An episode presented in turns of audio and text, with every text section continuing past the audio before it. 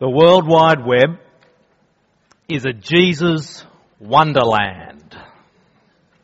Well, maybe I should say it's a Jesus freak show. You can find any sort of Jesus you please on the web. You can find white Jesus. You can find black Jesus. You can find biker Jesus. And you can find make my day Jesus. You can find Obi-Wan Jesus. You can find Obama Jesus. You can find the National Rifle Association Jesus. And you can find Lego Jesus. You can even find action figure Jesus. And you can find bobblehead Jesus. Did you catch that? Watch carefully. I'll let you have one more look. There it goes. That's right. The spiel about this bobblehead Jesus goes like this. The Jesus Nodder is a plastic bobble-headed tribute to a remarkable man. Humbly dressed in common robes, Jesus stands 19 centimetres tall and offers a gesture of blessing with his hand. Put him on your dashboard and he might just inspire you to exercise patience and forgiveness on the highway. Comes in a window box with fascinating Jesus quotes and history. The Jesus bobblehead doll nodder is an ideal, unique gift for anyone who loves Jesus Christ. Do I laugh or do I cry? This is what Jesus has become? Is this what he means to our society? A bobblehead doll. Plastic blessings with quotable Jesus quotes. There are so many Jesuses. One thing you can say for certain, if the measure of a person is their impact, then you have to ask whether any human being at any point in human history has had a larger or more sustained impact in culture or history. But that sort of brings us to the point here at EU's annual conference, because we're looking at Jesus more than with just a cultural or historical interest. We're not here to engage in 5 days of cultural studies or history lessons. We're here to engage with a living person. We're here to meet Jesus. Not the Jesus of this or that ideology, not the Jesus of our own imagining, but the real Jesus who lived, died, and rose again, and who the Christian scriptures proclaim is Lord of all today, even though he is hidden from our sight. We're here to engage with a person, to get to know him on his terms. And that is an exciting prospect. At least I hope it is for you. Because he is more worth knowing than anyone else you might ever care to meet. But there's a catch, actually. If we want to come to grips with the Jesus who really is, then that will necessarily bring all of Christianity into our vision. Because Christianity is devotion to Jesus. It's devotion to Jesus and all that that entails about him and about us. See, people love to try to separate Jesus from Christianity, especially since Christianity smells of organised religion and that reeks of institutionalism, whereas Jesus, he's still got some sort of credibility. But see, you can't abstract Christianity away from Jesus, nor can you look at Jesus without a truckload of implications for what you think Christianity is, because Christianity is devotion to this Jesus.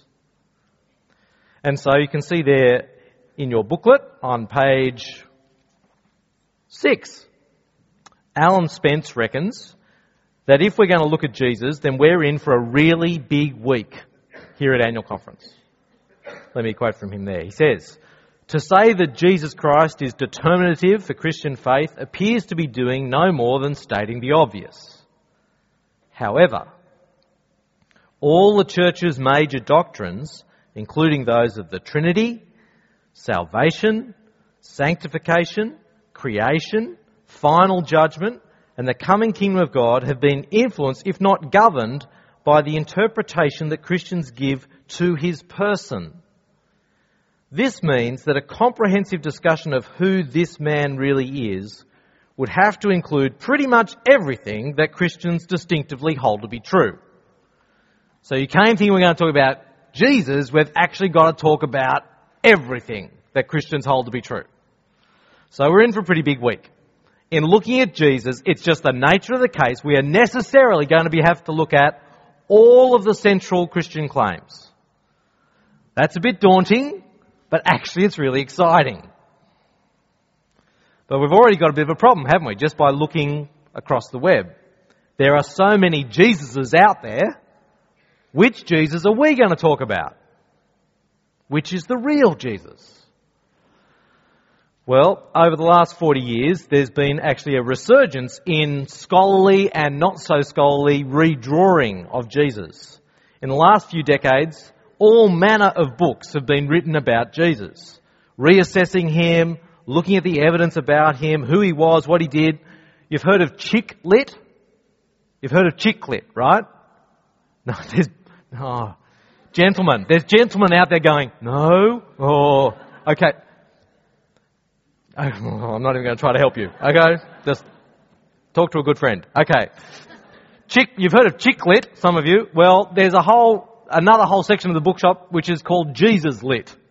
Okay, and in Jesus lit, Jesus has been variously interpreted or read as a Jewish peasant teacher, a deluded end of the world is nigh prophet, a Jewish rabbi, a mystic spirit person, and many more. There's so many different Jesuses. So if we want to understand who Jesus actually is, where are we going to turn? Well, Richard Baucom, who's a Christian thinker and writer, historian, reflecting on all this Jesus lit, he sounds a cautionary warning for us. This is what he says. He says, "The historical Jesus comes to mean not the Jesus of the New Testament Gospels, but the allegedly real Jesus behind the Gospels. The Jesus the historian must reconstruct by subjecting the Gospels to ruthless objective, so it is claimed, scrutiny. From the perspective of Christian faith and theology, we must ask whether the enterprise of reconstructing a historical Jesus behind the Gospels, as it has been pursued through all phases of the quest, can ever substitute for the Gospels themselves as a way of access to the reality of Jesus, the man who lived in first century Palestine. We need not question that historical study can be relevant to our understanding of Jesus in significant ways. What is in question is whether the reconstruction of a Jesus other than the Jesus of the Gospels, the attempt, in other words, to do all over again what the evangelists did, though with different methods, critical historical methods, can ever provide the kind of access to the reality of Jesus that Christian faith and theology have always trusted we have in the Gospels." So what he's reminding us of here is that our primary source for information about the real Jesus is the New Testament and the four Gospels of Matthew, Mark, Luke and John in particular. Our primary task is not to get behind the Gospels to some real Jesus. Now our task is to grasp the presentation of Jesus in the Gospels. That's our best access to the real Jesus. But that raises a question for us, right? The question is, can we trust the Gospels? Now, whole books have been written on this. Some are on the bookstall just over there. I do hope you're going to go and have a look over there, here at Ancon. And in the light of the challenge to the Gospels that's continually thrown up, say by Dan Brown's Da Vinci Code or the new atheists like Richard Dawkins, whether we can trust the Gospels or not is a really important question. All I'm going to do here is just point out a few things to get you started. If you're interested, you can actually take it further by going to Matt Moffat's seminar on tomorrow, Tuesday, on the reliability of the New Testament, or you can pick up one of the books on the bookstall. But the first thing to note is the box that's there on your outline on page 7. So the point of that list is that there are a number of what we might call, in historical terms, hostile sources, by which I mean ancient writers who had no reason to be pro-Christian. But these hostile sources, historical sources, they actually corroborate some pretty central claims made in the New Testament about Jesus. And you can see what's there in the box.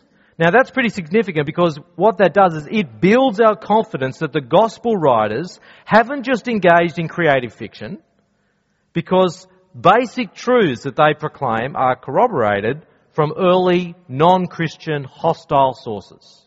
It builds our confidence in the gospel record.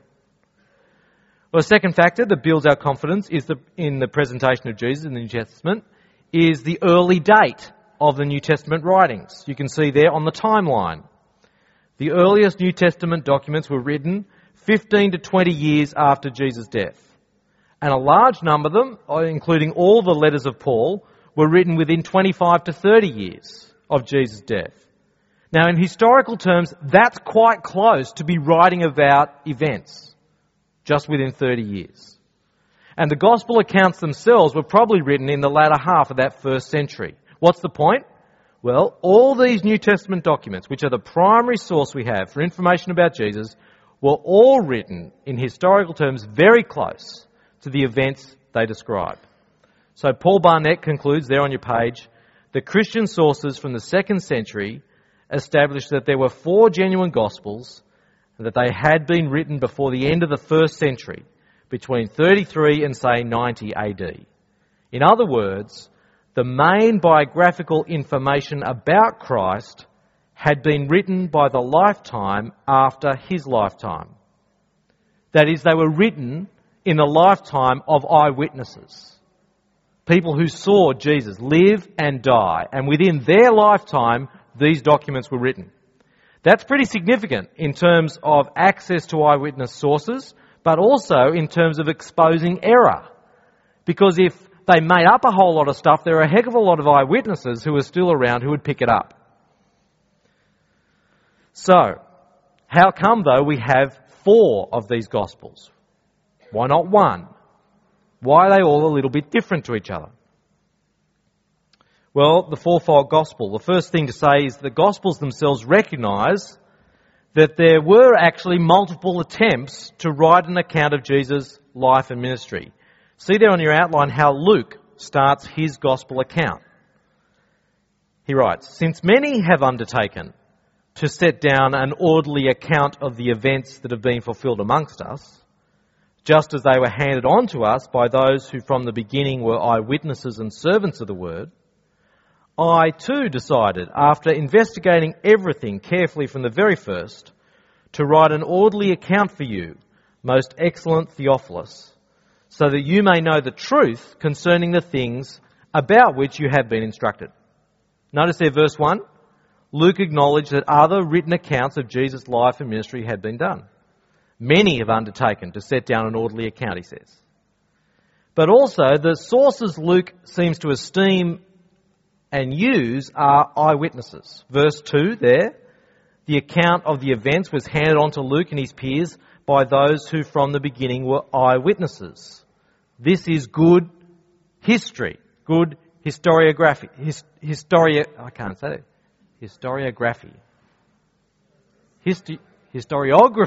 It's all in the emphasis, isn't it? Historiography. This is from eyewitness sources. But what about the relationship between these 4 gospel accounts you've got in your New Testament, in your Bible? Well, if you carefully compare the 4 gospels, we can start to see that there's an apparent dependence between them, but also some additional sources used. See, when you put the gospels side by side, it seems that Matthew and Luke both had access to Mark's gospel, since much of Mark's gospel is reproduced, more or less, in both Matthew and Luke. So presumably Mark was written first. But Matthew and Luke also share a whole lot of other material that's not in Mark. but it's in both of them. So scholars have speculated, therefore, there must have been some other written source which they've called Q, which is German for quell, which is German for source, so it's a pretty creative name. No one has ever found this document Q, right? So it's a hypothetical, hence it's just got dotted lines there. But it actually seems to be a pretty good hypothesis that explains this common material in Matthew and Luke that's not in Mark. Presumably we don't have copies of Q because, frankly, once all Q's material had got incorporated into Matthew and Luke, well, why would you bother to copy out Q anymore? Because it's now in Matthew and Luke. So presumably that's why we don't have copies of it. But in addition to Mark and Q, Matthew and Luke both have extra material about Jesus that's not in any of the other Gospels. So scholars have creatively labelled these collections of unique material M for Matthew's unique material and L for Luke's unique material. And then when you compare all of those to John's Gospel, it seems that John has been written quite independently of all of those. There's still common details, still common events, but the language John uses is quite distinctive, seems to suggest that John didn't base his Gospel on any of the other written accounts. So what does all that mean for your confidence in the Gospel accounts about Jesus? It suggests that there are at least 5 independent sources, Mark, Q, M, L and John's Gospel, all writing about the same person in a fairly short time frame after Jesus' public ministry. Those 5 sources were combined into 4 Gospel accounts by 4 separate authors within the lifetime of the eyewitnesses of the events they described. That's a pretty decent historical record. Compared to our access to other historical figures from that era, it's a pretty amazing historical record. We know heaps more about Jesus than about any other contemporary figure. But actually we can say even a bit more than that. As we saw with Luke's introduction, there was a real premium on eyewitness testimony. Matthew and John were both disciples of Jesus. They themselves were eyewitnesses. But even with Mark, who wasn't an apostle, there's other ancient evidence that points towards Peter, who was one of the 12 disciples, as being the eyewitness source for much of Mark's Gospel. This comes from a guy, Papias, who was a bishop in 110 AD. He was reporting what he'd heard from John the Elder, the guy who wrote some of John's material in the New Testament. And what he wrote was this. He said, "The elder John was saying this. Mark, in his capacity as Peter's interpreter, wrote down accurately as many things as he remembered, though not in an ordered form, of the things either said or done by the Lord."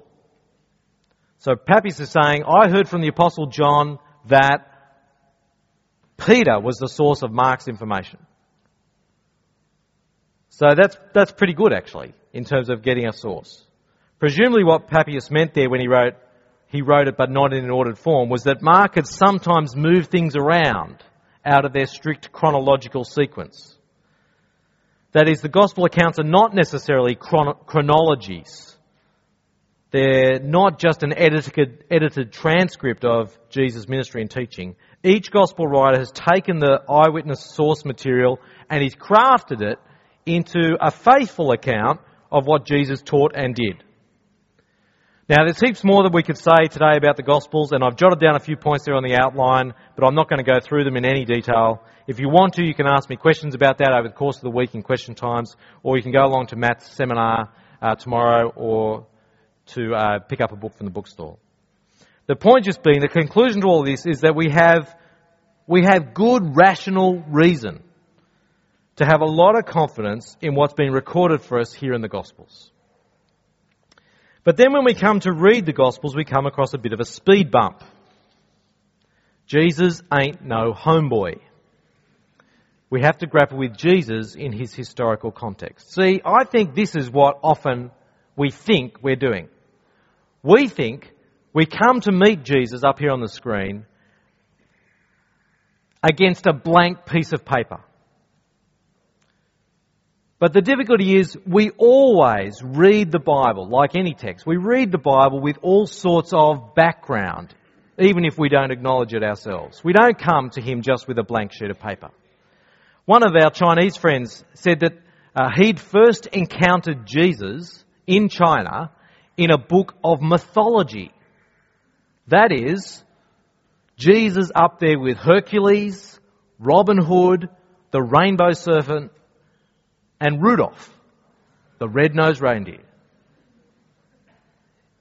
Is that the background with which you come to the Gospels? A mythical, fictional, interesting, uplifting story. See, most of the time, I think we probably read the Gospels like this.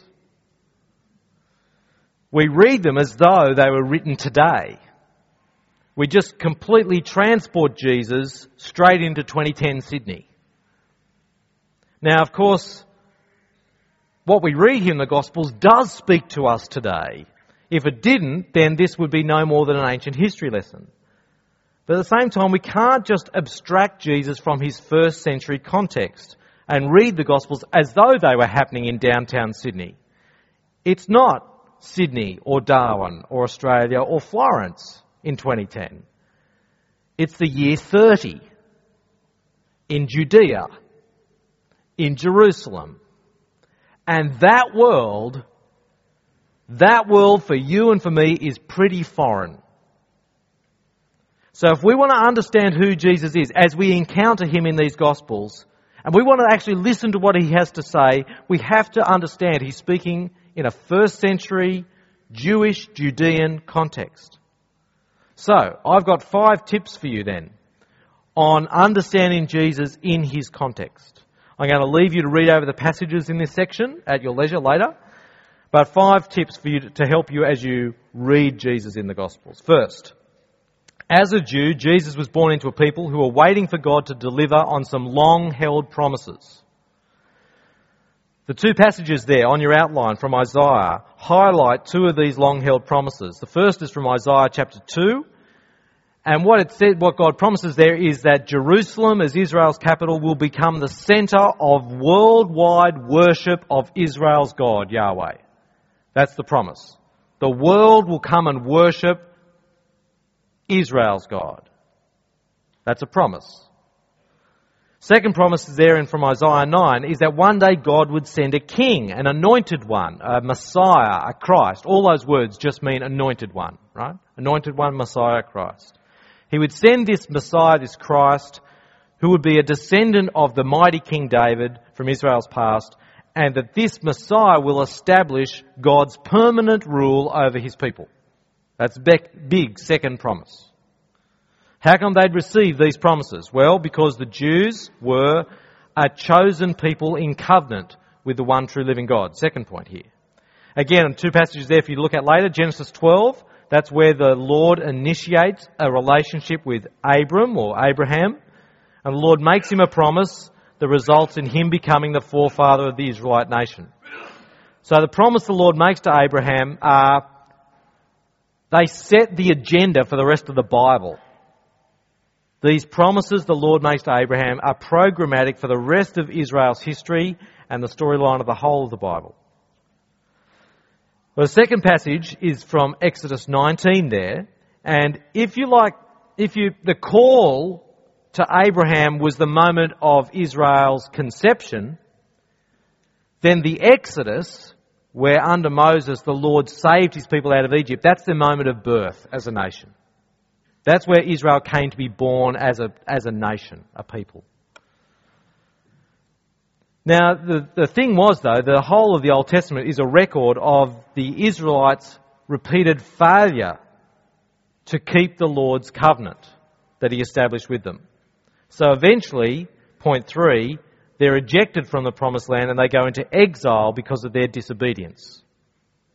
And you can read that more of that on the references there on your page.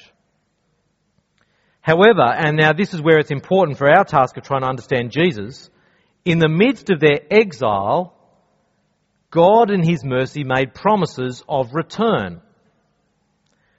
What I mean is, he didn't just promise, hey, you guys will return from your exile to Jerusalem and to the country of Israel. He actually promised that he would return The promise was that God himself would return to his people and to Jerusalem. So have a look at this one there from Isaiah chapter 52 on your page. Here's this beautiful promise. How beautiful upon the mountains are the feet of the messenger who announces peace, who brings good news, who announces salvation, who says to Zion or Jerusalem, "Your God reigns. Listen, your sentinels lift up their voices. Together they sing for joy, for in plain sight they see the return of the Lord to Zion. Break forth into singing, you ruins of Jerusalem, for the Lord has comforted his people. He has redeemed Jerusalem. The Lord has bared his holy arm before the eyes of the nations, and all the ends of the earth shall see the salvation of our God." Now that's just quickly trying to bring you up to speed. When you come to read about Jesus in the Gospels, what you're getting is this. You're getting God had made big promises. God had established his covenant with his people, but they'd rejected him and they'd been gone into exile. But he promised, "Don't worry, I'll bring you back and I will return." So all of that, what all that means is there was huge expectation. They're waiting for God to fulfill his promises. But they have to confront reality. So the reality in the first century was that the Jews were not in control of their own land. By the first century, the Romans had occupied and taken control. So it hardly seems that God's kept his promise. And the fact that things weren't as God had promised, that had introduced a degree of existential angst, of political instability, a religious crisis for first century Jews. And to that crisis, there were different responses. You can see there 4 pictures on your page, right? And you meet these people in the Gospels when you read. There's the Sadducees. Now the Sadducees, their strategy was this. How do we deal with this crisis, that things aren't as God's promised? Their strategy was, cut a deal. Cut a deal. Cut a deal with the Romans who have power, because what's critical, according to them, was that we maintain our Jewish institutions, particularly the temple. So we cut a deal with the Romans so that we can keep the temple. That was their strategy. Can you see then why, when you read about Jesus in the Gospels and he goes to the temple and he does stuff there, the Sadducees get a bit upset? Then you've got the Pharisees. Pharisees had a different response. Their catch cry wasn't cut a deal. Their catch cry was Torah, Torah, Torah. Torah meaning Old Testament law. That was their cry. Keep the Old Testament law. That's what we should do in this crisis. Keep the law, all of it, completely. Purity. That's what we should do. They distinguish themselves by this religious law keeping. But there's other groups too. There's these Essenes. Now the Essenes were a group that were responsible for the Dead Sea Scrolls, if you've ever heard of them. Their catch cry was, run away.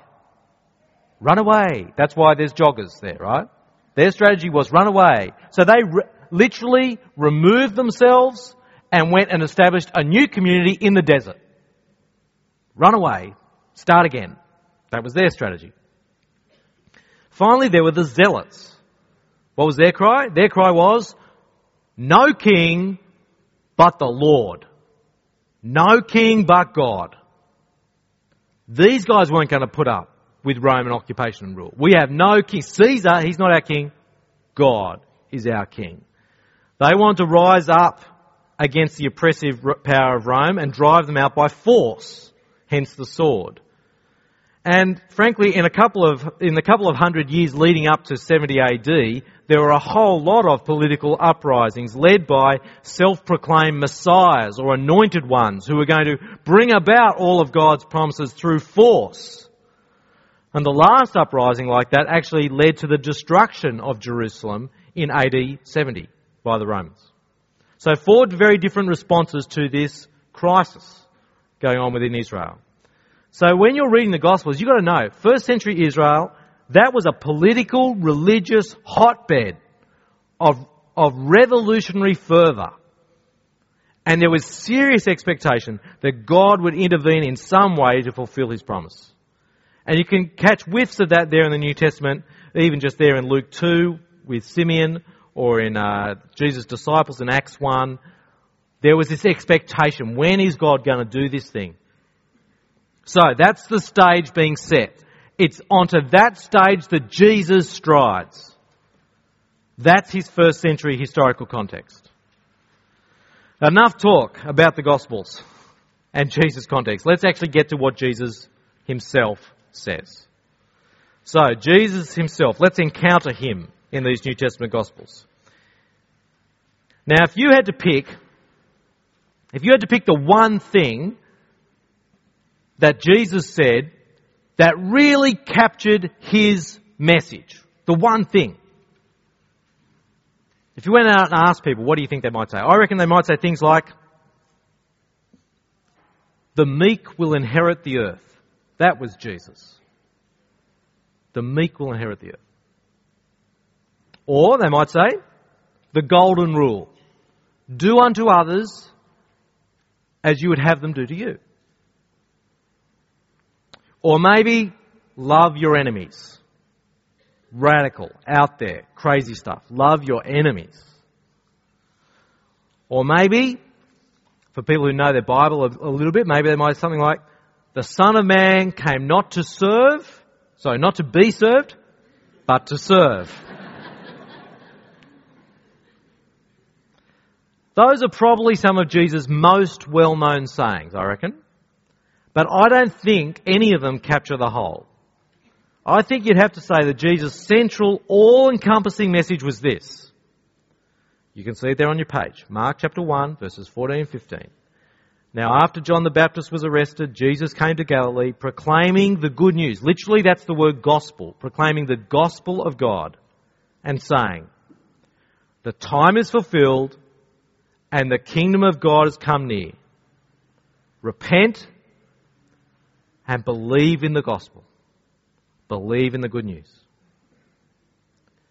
God's gospel, God's grand announcement of good news is that the kingdom of God has arrived. It's drawn near.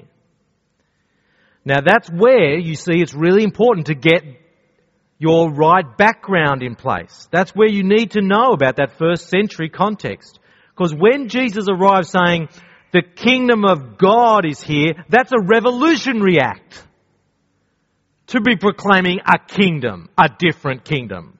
That's going to upset everybody. At one level it's going to be popular, right? Because if you were a Jew, you don't want the Romans to be in charge.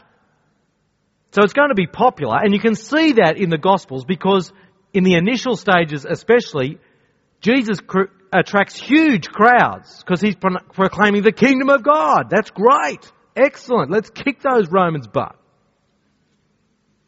But at the same time, it was just asking for trouble. See, the Sadducees wouldn't be too pleased with that. They had their strategy. Cut a deal with the Romans. If you're going to cause trouble with the Romans, then they might take that out on us, so they're not going to be happy. The Pharisees aren't going to be terribly pleased because, Jesus messing with their strict purity code, they're not going to be too happy about that. The Romans certainly aren't going to be liking you proclaiming the kingdom of God when Caesar is Lord. This was going to cause trouble. So at a fundamental level, Jesus' public proclamation of the kingdom of God come near was always going to be laden with problems. It was religious and political dynamite. But what did Jesus mean when he announced this kingdom of God? Well, here's my attempt at a definition or something, if you want to jot it down. To try to capture it in a phrase, I reckon when he says the kingdom of God, what he means is the promised reign of God, or rule of God, through his Messiah, fulfilling God's promises to his people and his intentions for his creation. I think that's what is meant by this phrase, the kingdom of God. The promised rule of God through his Messiah, fulfilling his promises to his people, but also fulfilling his intentions for his creation. It's the fulfillment, actually, of the promises God made to Abraham, which were always meant to be a blessing ultimately for all the nations of the world. And therefore, it was actually the promises to Abraham were the solution to God's intentions for all of creation. Jesus announcing the arrival of the fulfillment of these long-held promises. Except that, as Jesus starts to fill out what this kingdom of God will look like, it confounds most people's expectations. Imagine for a moment, actually, who here is having a birthday this week? There must be some people here. Just put your hand straight up if you're having a birthday. Is anyone's birthday today? Anyone's birthday today? Is there somebody whose birthday today? Because I've got a present for somebody whose birthday is today. I actually have a present.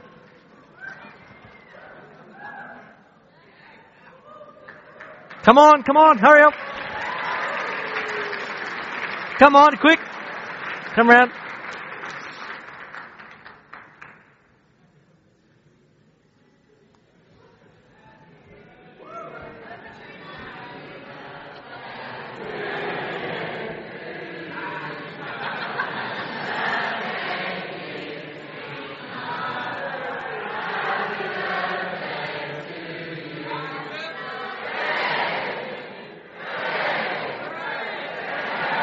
Now,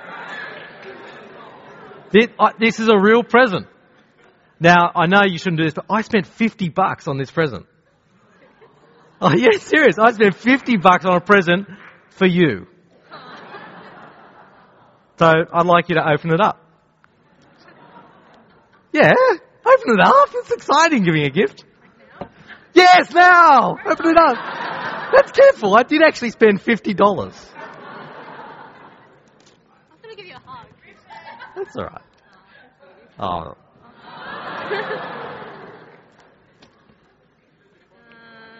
No, it's not The Cross of Christ by John Stott, which, by the way, is an excellent book. And it's only cost that only cost $10.95. Oh, come on, rip the paper, rip it.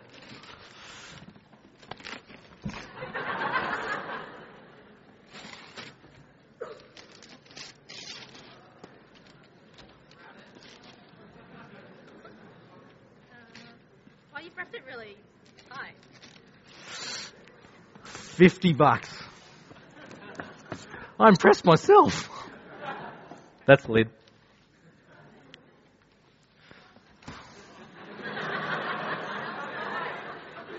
how did you wrap this thing? There you go.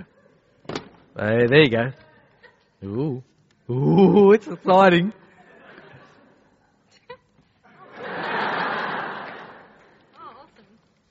What did I buy you? A goat.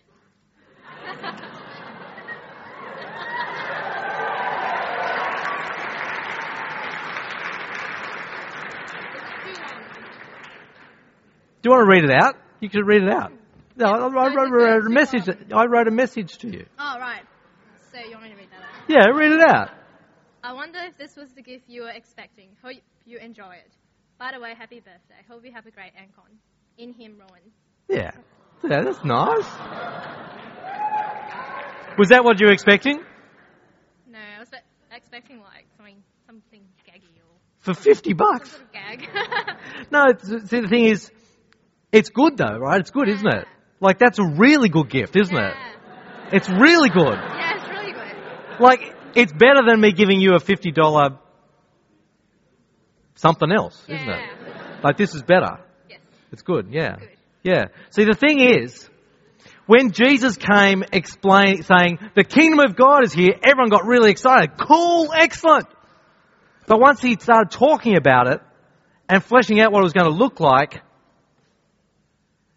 yeah, it sounds good. I guess that's good, but there was just a bit of disappointment.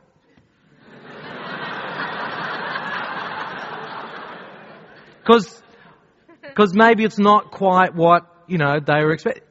It confounded their expectations, the kingdom of God. And so that's what we're going to do is we're going to have a break for 5 minutes. You can stand up, stretch your legs, and then we're going to come back and look about how the kingdom of God actually was. Thanks.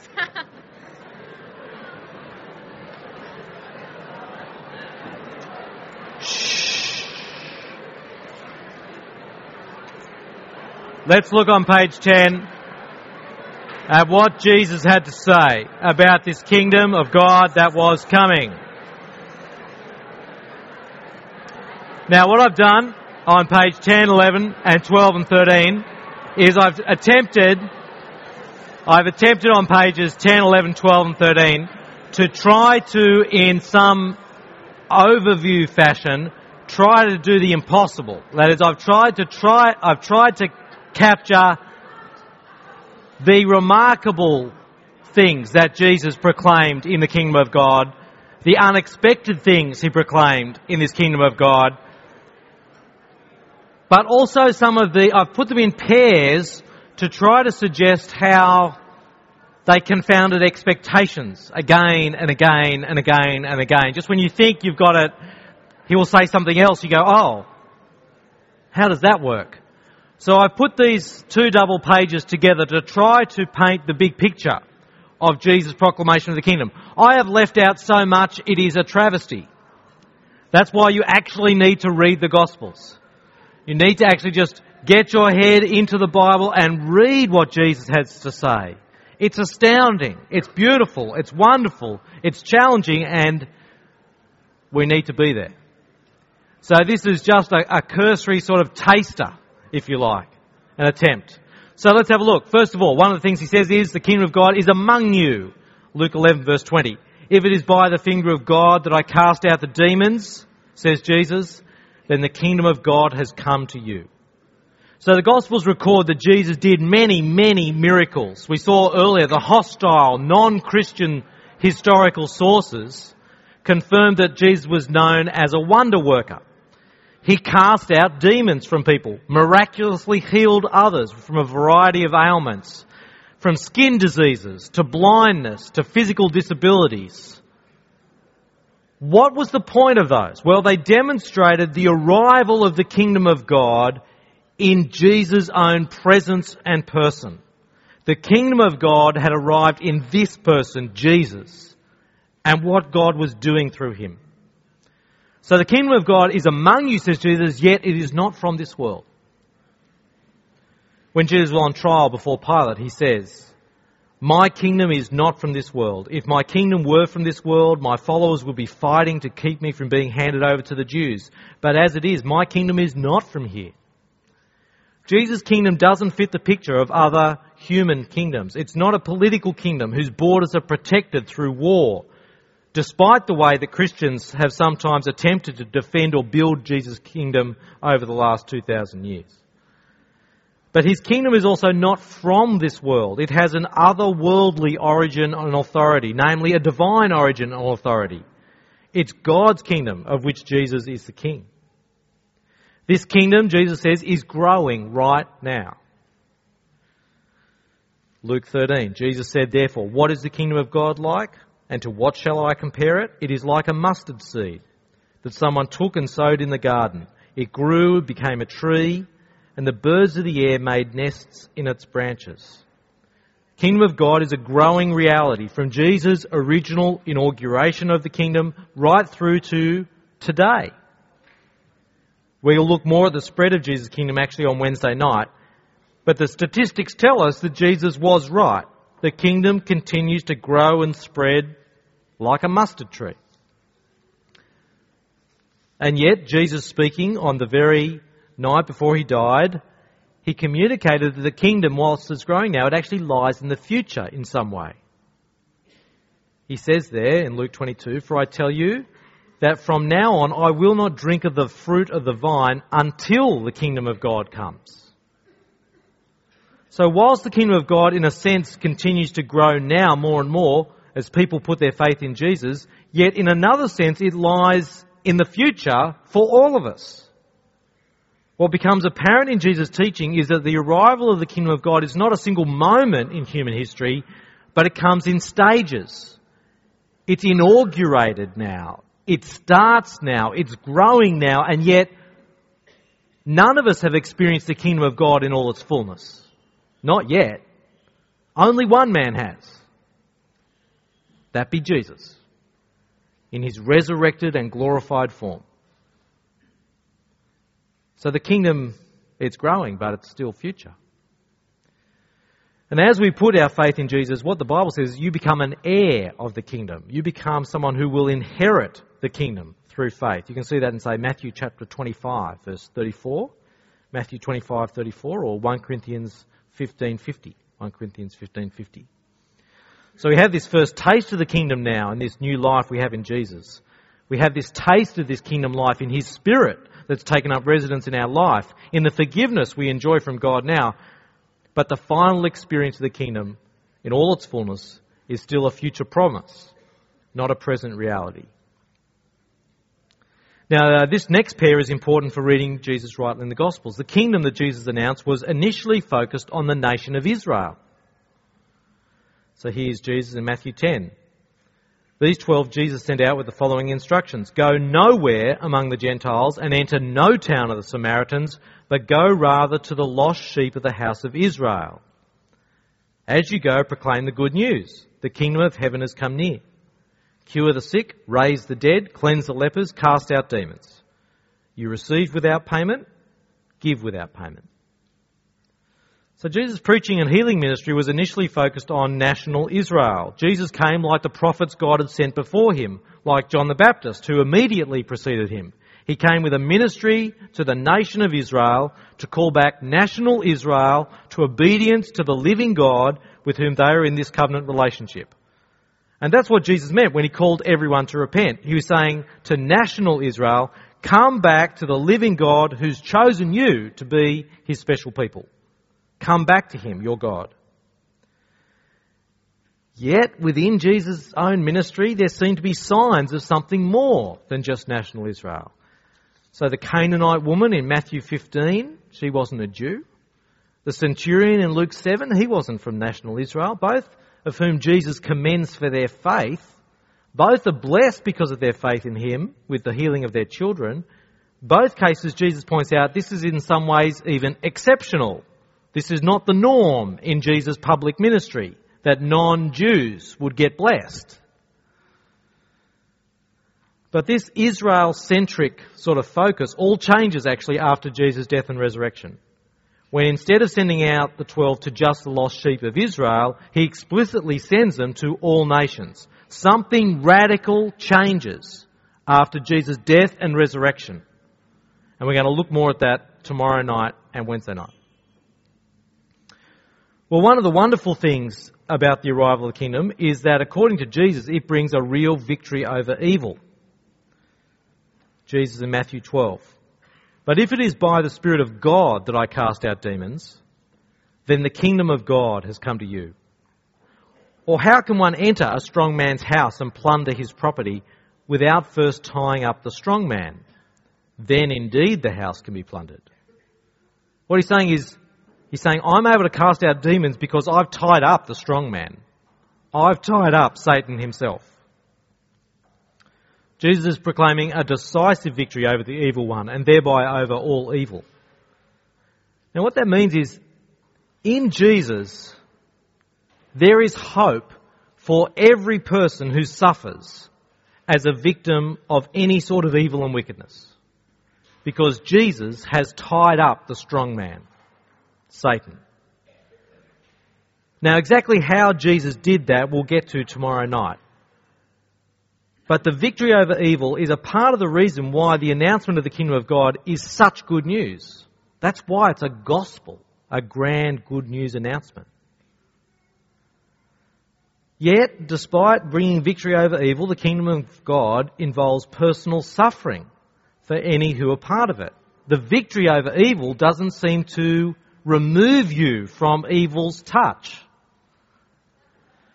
So Jesus called the crowds in Mark 8:34 with his disciples and said to them, if any of you want to be my followers, let them deny themselves, take up their cross and follow me. Now, this is one of those moments where it's easy to forget how weird and strange, frankly, Jesus was in what he said. See, the cross is a horrendous image. It's a terrible method of execution. You take up your cross when the Romans force you to carry your cross to the point of your death. That's what taking up your cross means. It's what it refers to. And Jesus is saying here, he's talking about voluntarily denying yourself in order to take up your cross and follow him. It would be like Jesus saying, if you want to be my follower, then let go of your comfortable existence, pick up your electric chair and follow me. What? Or, if you want to be my follower, give up all that you want to cling on to and follow me to the firing squad. What? Jesus is using the cross here as an image not just of self-denial but of suffering. It's a voluntary embrace of personal suffering if you want to be a follower of this Jesus.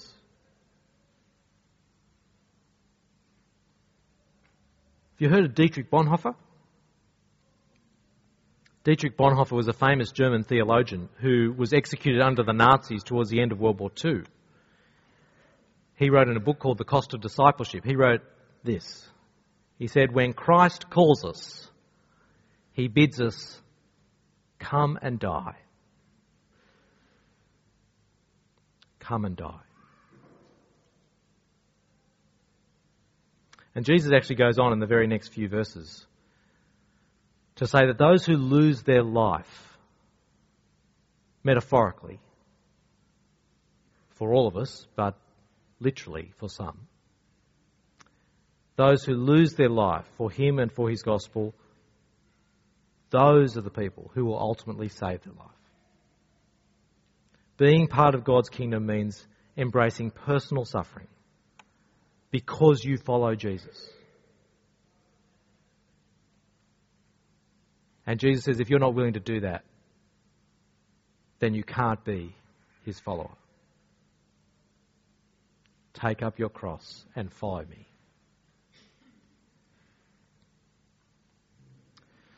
Well, unlike what the Zealots imagined, within God's kingdom, God's people were actually called on to submit to the world's authorities, even if they were pagans, not rebel against them.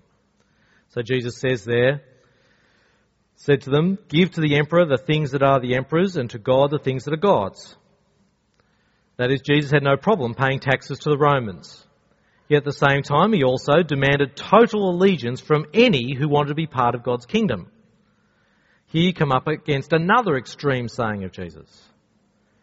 Whoever comes to me, he says, Luke 14, whoever comes to me and does not hate father and mother, wife and children, brothers and sisters, yes, and even life itself, cannot be my disciple.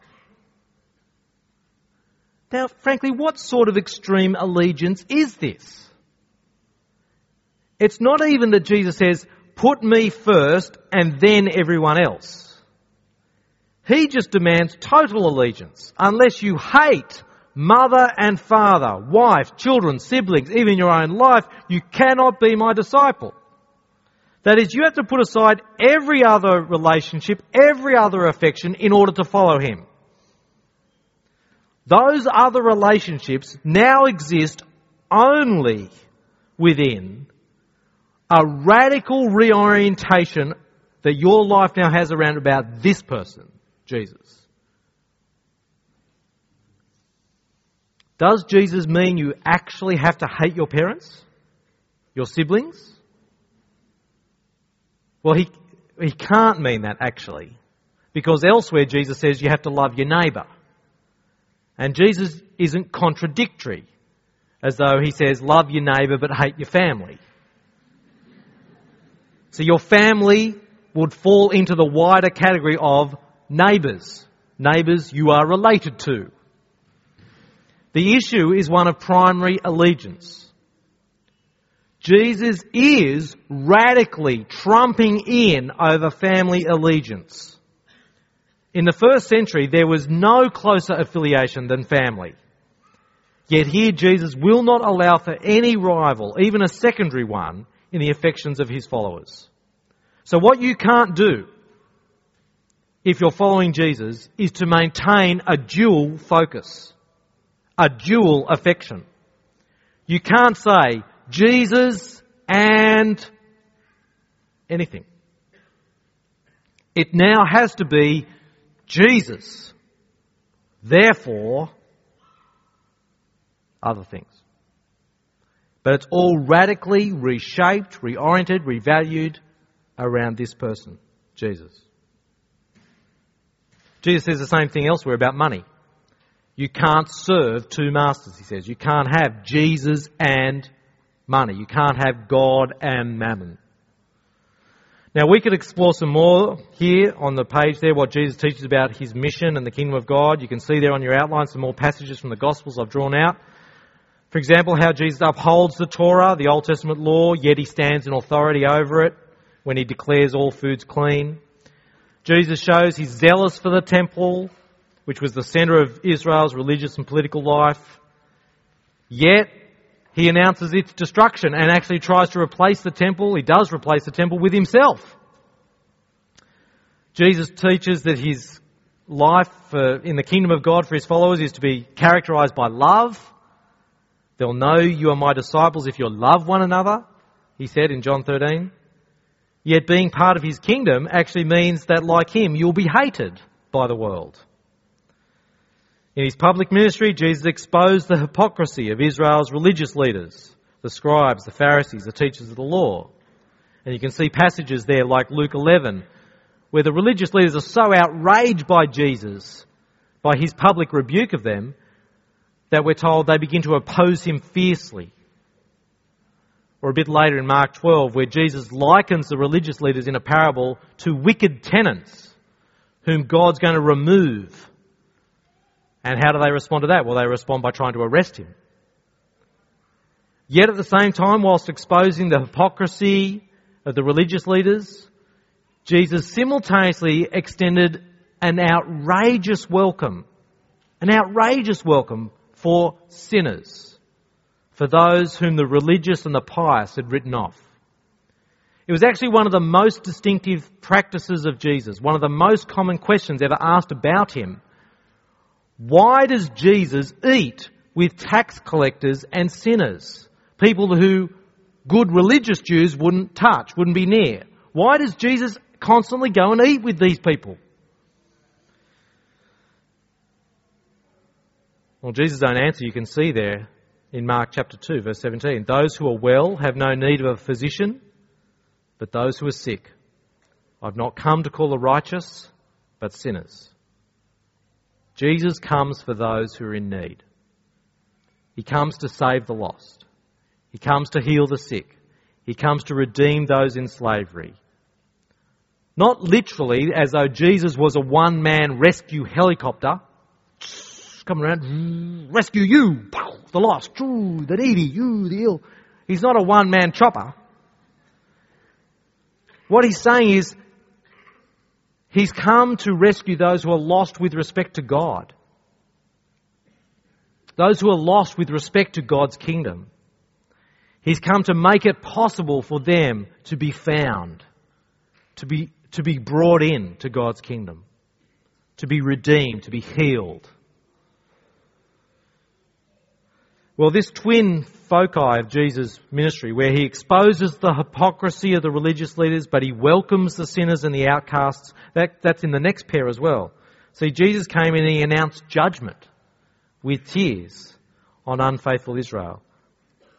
You can see that in places like Luke 19, where Jesus weeps over Jerusalem as he sees it from a distance. Why does he weep over Jerusalem? Because when he looks at Jerusalem, he knows that it is there in Jerusalem that national Israel will demonstrate how much they really hate their God, how much really they had turned their hearts away from their God, because it is in Jerusalem they are going to kill him. God's son.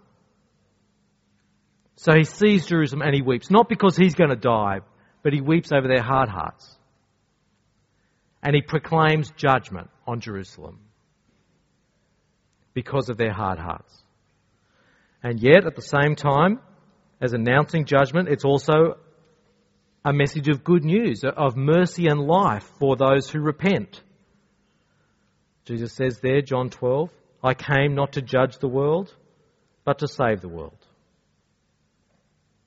And the way, in particular, to be saved from God's judgment was to entrust yourself in faith to this Jesus. There on your page, John 5. Very truly I tell you, says Jesus, anyone who hears my word and believes him who sent me has eternal life, and does not come under judgment, but is passed from death to life. See, the salvation that Jesus offers here is much more than just a rescue from the destruction of Jerusalem.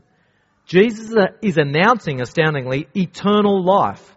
Life that never will come under judgment and condemnation. Life that will go on forever in relationship with Jesus and his heavenly Father. That's what he comes announcing.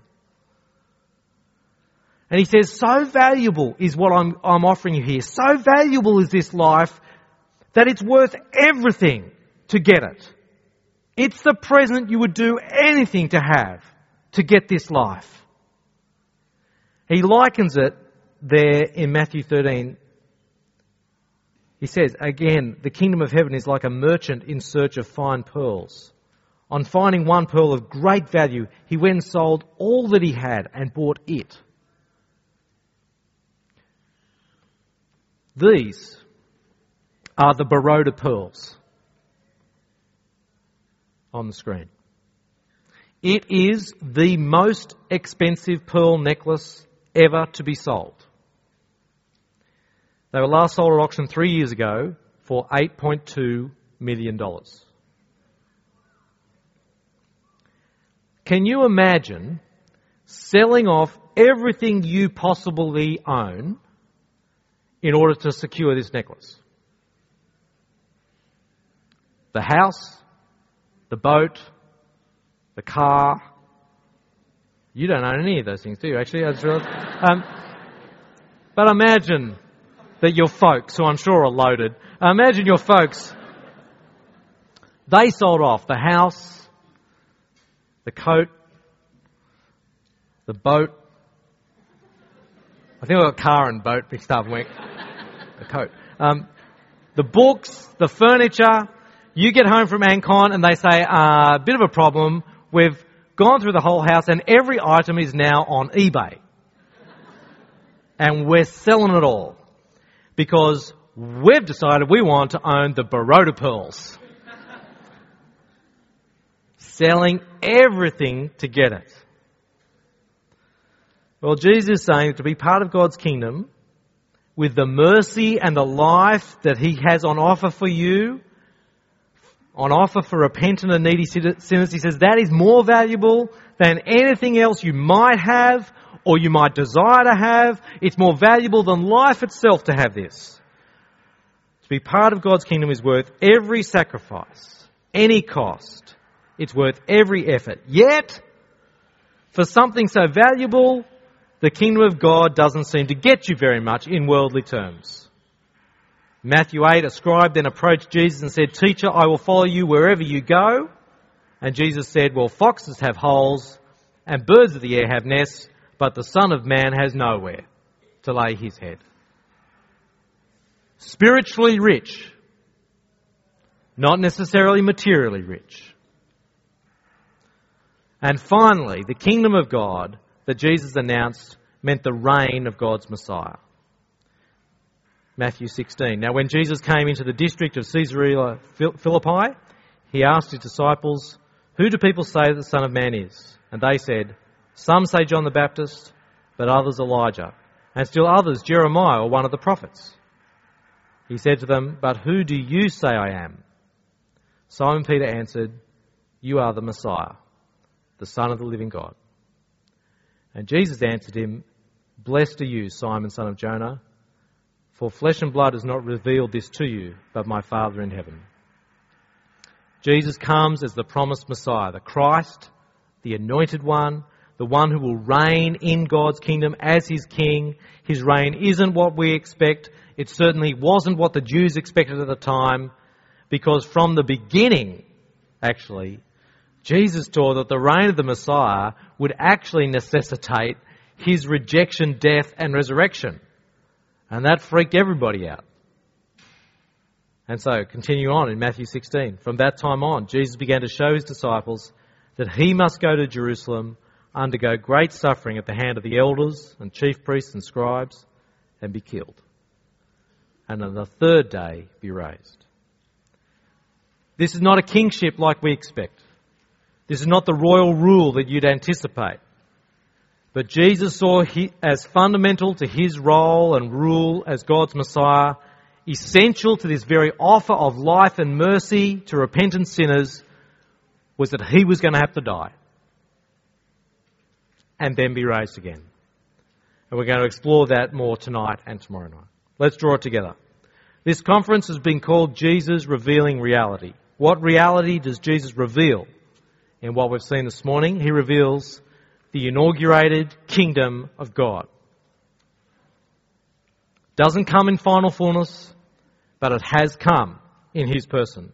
In his actions and his words, the kingdom of God is inaugurated.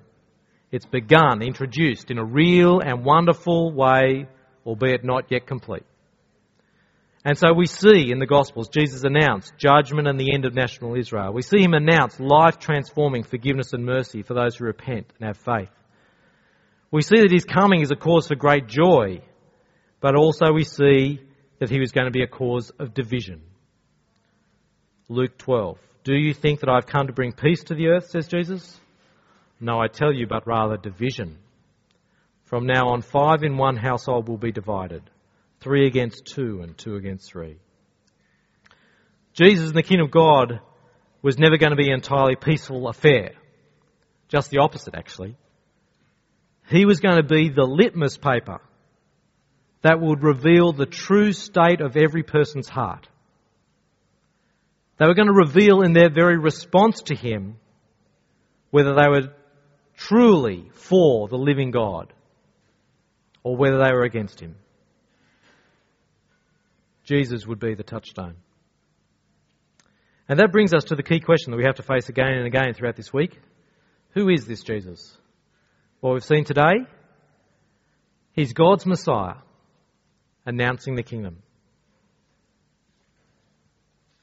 So the question for you and for me is this. If this is who he is, will you listen to him? He did amazing signs. He made extraordinary claims. Are you prepared to listen to him? What he says is sometimes uncomfortable. It's often confronting. Frequently it's wonderful. It's captivating. It's illuminating, exciting. Are you prepared to listen to him? And yet he comes announcing troubling judgment and wonderful mercy. He exposes our ignorance, our willful disobedience, and he holds out eternal life for the having, for you. Are you willing to listen to him? Jesus said in Mark 4:9, let anyone with ears to hear listen. So why don't we pray? Let's pray. Heavenly Father, we pray that you might give us minds to understand this Jesus who we meet here in the Scriptures. Give us eyes to see him. Give us ears to hear. And give us hearts that want to obey, hearts that want to love him. We pray, Father, that you would help us this week to know this Jesus better, so that by having our faith in him, we might hold that eternal life that you've won for us. Amen.